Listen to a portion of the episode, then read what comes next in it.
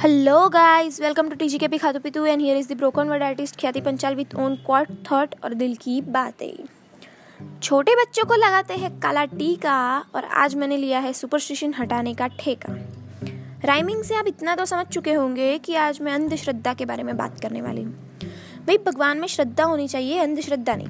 शनिवार को नींबू मिर्ची टांग दो भूत चुड़ैलों से छुटकारा मिलेगा। सच सच बताना कौन कौन इसमें बिलीव करता है और नींबू मिर्ची टांगता है? अरे भाई, पहले के ज़माने में व्हीकल्स अवेलेबल नहीं थे, तब लोग पैदल ही सफ़र तय करते थे। उस वक्त लंबे सफ़र में जंगलों में से होकर भी गुजरना पड़ता था। उस वक्त लोग अपने साथ नींबू और मिर्ची रखते थे, नींबू एनर्जी के लिए। और जंगल में अगर कहीं सांप ने काट लिया तो मिर्ची खाकर लोग पता लगाते थे कि सांप का जहर बॉडी में फैला है कि नहीं। अगर सांप जहरीला होता तो उसके जहर से हमारी स्वादेंद्रिया सुन्न पड़ जाती और हमें मिर्ची का टेस्ट फील ही नहीं होता। ये है नींबू मिर्ची की असली सच्चाई और लोगों ने पता नहीं कहाँ से भूतों और चुड़ैलों को बीच में ला दिया। अब भाई बिल्ली ने रास्ता काटा है तो ज़रूर कुछ अशुभ होगा और तुरंत ही सब रास्ता बदल देते हैं। इसके पीछे भी रीज़न है यार, बेकार में बिल्लियों को बदनाम मत करो। भाई पुराने ज़माने में लोग जंगल से सफ़र तय करते थे तो उन्हें कहा जाता था कि अगर रास्ते में बिल्ली दिखे तो तुरंत रास्ता बदल देना।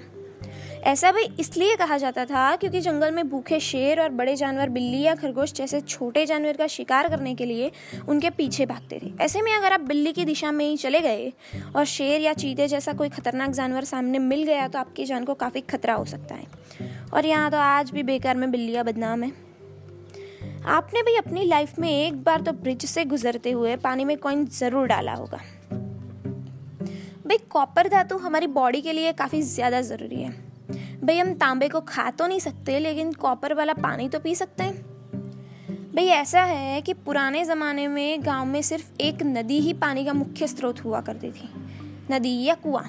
तो ऐसे में तांबे के सिक्के को नदी या कुएँ में डाला जाता था, ताकि कॉपर के गुण पानी में बने रहे।